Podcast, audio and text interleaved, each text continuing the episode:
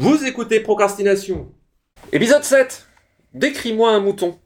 Podcast sur l'écriture en 15 minutes. Parce que vous avez autre chose à faire. Et qu'on n'a pas la science infuse. Avec les voix de Mélanie Fazi, Laurent Jeunefort. et Lionel Debus.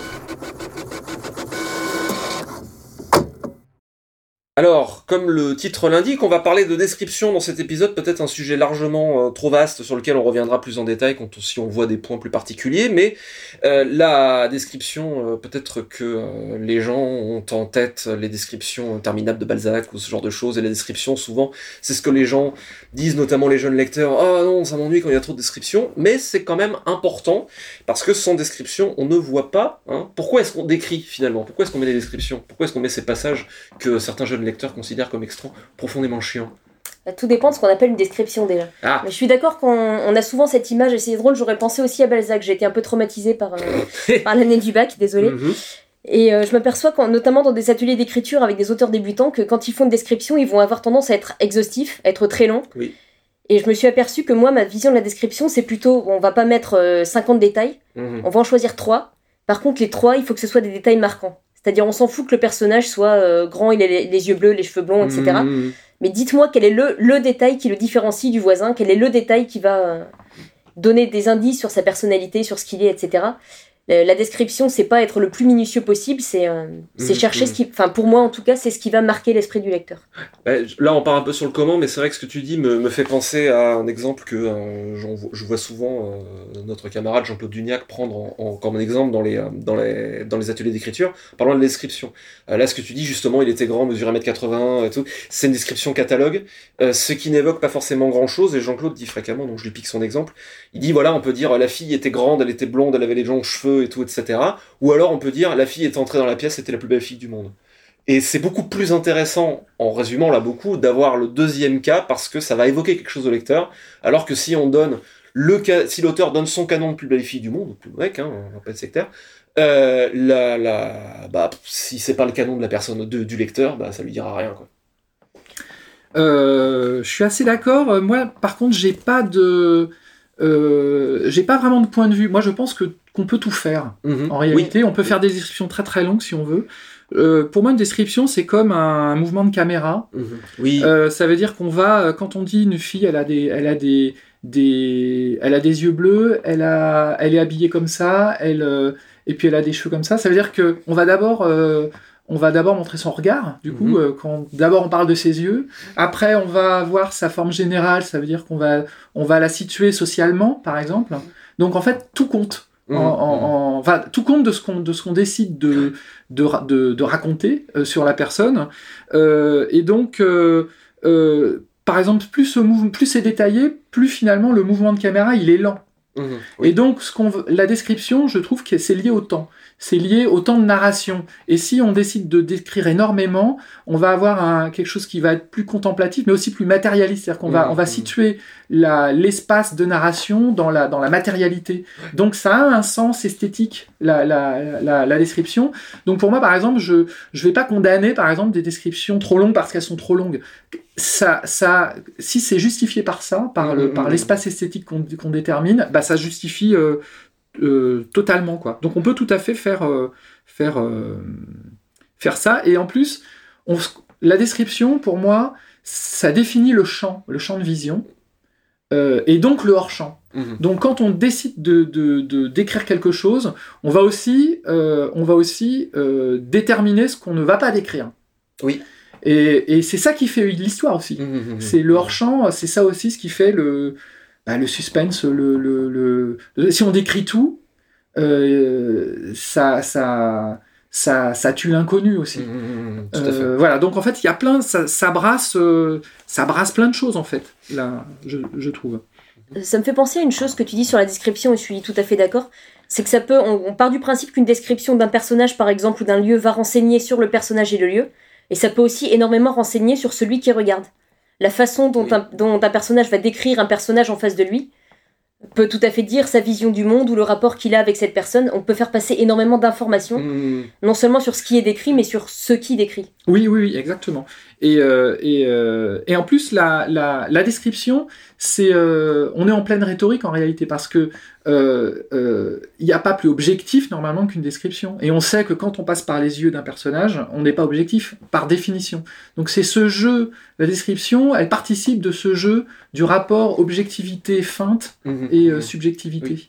Bah, c'est c'est, euh, l'effet qu'on appelle euh, fréquemment, enfin, les, qui est le, le rôle de la, de, la, de la littérature, la façon dont on la construit, dont on raconte une histoire, c'est l'illusion de réalité. C'est-à-dire que on n'est pas censé justement faire une description exhaustive parce que sinon ce serait profondément ennuyeux, euh, mais de donner suffisamment d'éléments pour que la scène se reconstruise. Et c'est tout, l'effet d'illusion de réalité. Finalement, l'intérêt de la description, hein, de manière générale, c'est donner à voir, ressentir, situer, faire de l'atmosphère éventuellement pour donner l'ambiance. Il y a, pour moi, il y a deux rôles. Il y a à la fois le, goût de la scène, euh, l'atmosphère, ce qu'elle ce qu'elle donne, euh, ce qu'elle ce qu'elle transmet, et c'est là aussi que le point de vue de la personne qui, qui décrit est très important parce que euh, cette vision peut être colorée par le personnage et ça devient autant instructif sur ce qu'on voit, sur ce qui est vu, que sur la personne qui regarde. Mais il y a aussi un, un- aspect beaucoup plus mécanique qui est simplement de situer l'action et d'être clair et d'arriver à la transmettre pour le, pour le, le, le lecteur. Euh, je repère un truc que tu disais euh, tout à l'heure, euh, Laurent, la- la- le mouvement de caméra, ça c'est un truc euh, que je vois fréquemment, euh, qui faille que je vois fréquemment sur les, sur les, chez, dans, dans des jeux, dans manuscrits de jeunes auteurs, c'est le manque de logique descriptive.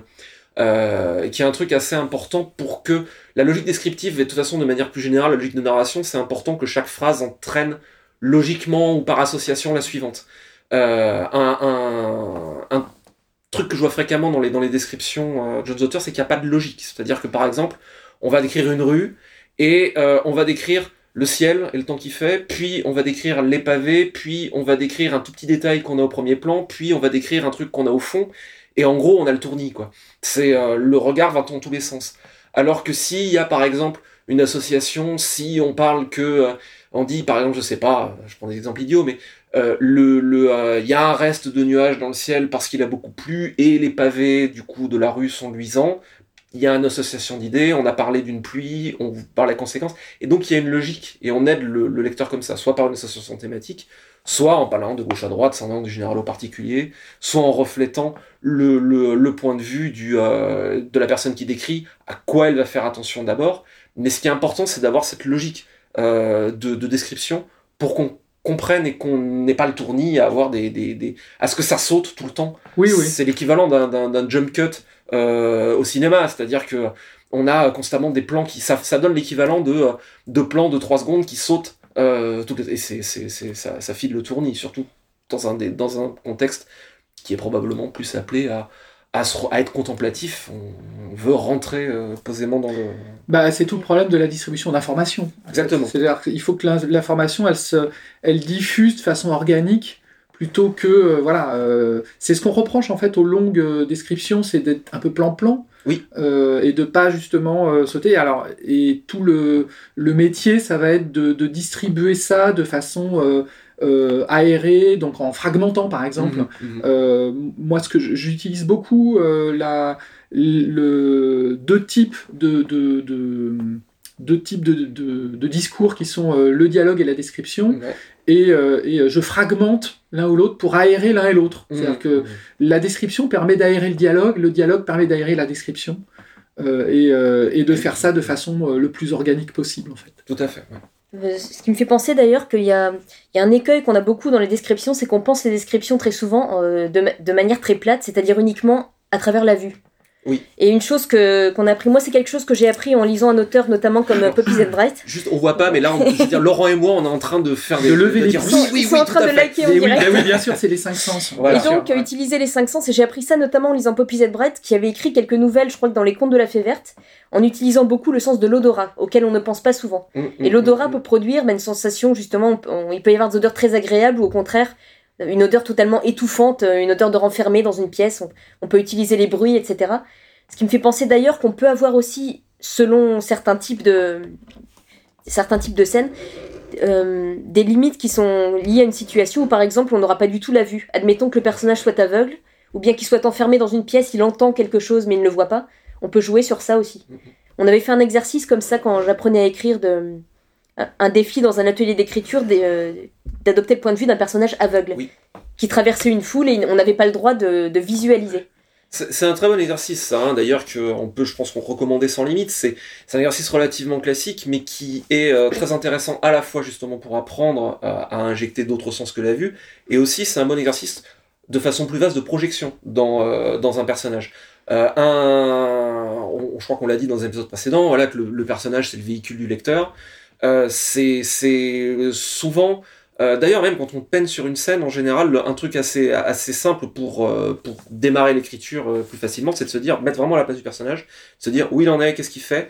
Euh, bon, ça, ça nous entraîne sur une tangente, mais c'est un excellent exercice pour apprendre vraiment à se projeter à la place d'un, personnage et j'ai envie de dire la, question de la distribution de l'information à partir du moment où on est vraiment bien projeté dans le personnage, même quand on a un personnage point de vue en, troisième personne, euh, ça guide beaucoup. Le, et un certain nombre de questions de se dire comment je vais distribuer cette information, comment je vais décrire, etc., saute finalement quand on est vraiment bien projeté à la place du personnage et qu'on ressent bien là où il est.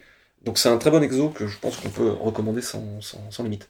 Et puis, euh, puis ça permet de- aussi de, de... Il faut en fait que, le, que, que, que l'auteur il soit clair dans sa vision des choses. Oui. Si par exemple il est dans une vision euh, de la réalité qui est tachiste, Mhm. euh, là il va pouvoir euh, occulter les choses volontairement, Mhm. euh, rester flou. On peut rester flou aussi euh, pour d'abord laisser le, le lecteur euh, imaginer, fa- fa- faire son propre film. C'est un- une des forces de la littérature finalement aussi Oui. de, de, de, de permettre au voilà un, un, un, un, un roman c'est pas un scénario euh, mieux écrit c'est quelque chose euh, qui passe par euh, c'est intensément subjectif quand même Mhm. et donc le, le c'est pour ça que le, la description pour moi ça a jamais été vraiment un problème euh, parce que euh, l'imagination euh, pallie énormément en fait. En, Tout à fait. En, en réalité, en fait, c'est moins un problème qu'on croit.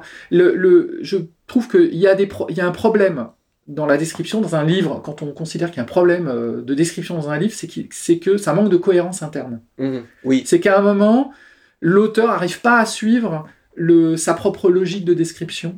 Et là, ça devient incohérent. Et le- mais, mais si c'est cohérent, on peut quasiment se passer de description en réalité. Oui, tout à Et il y a des livres qui Mhm. se, il y a des romans qui se passent presque totalement de, de description en réalité, ou alors qui sont totalement subjectifs et qui, euh, ou, euh, et qui remettent en, en, en cause l'objectivité de, Mhm. de, de la moindre chose qu'on voit. En fait. Mhm.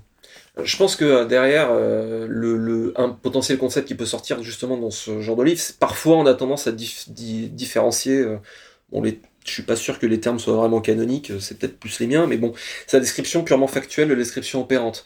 Euh, la description purement factuelle, c'est euh, il faisait beau, euh, quelques nuages restaient dans le ciel, euh, les pavés étaient mouillés. euh, bon, vraiment, on balance les, les, les informations comme ça, et c'est en général ce qu'on reproche aux longues descriptions. Le, le- surtout que les lectorats ont changé, donc on a envie d'avoir plus, d'avoir plus d'action. Donc ces descriptions-là, en général, peuvent user la patience assez vite.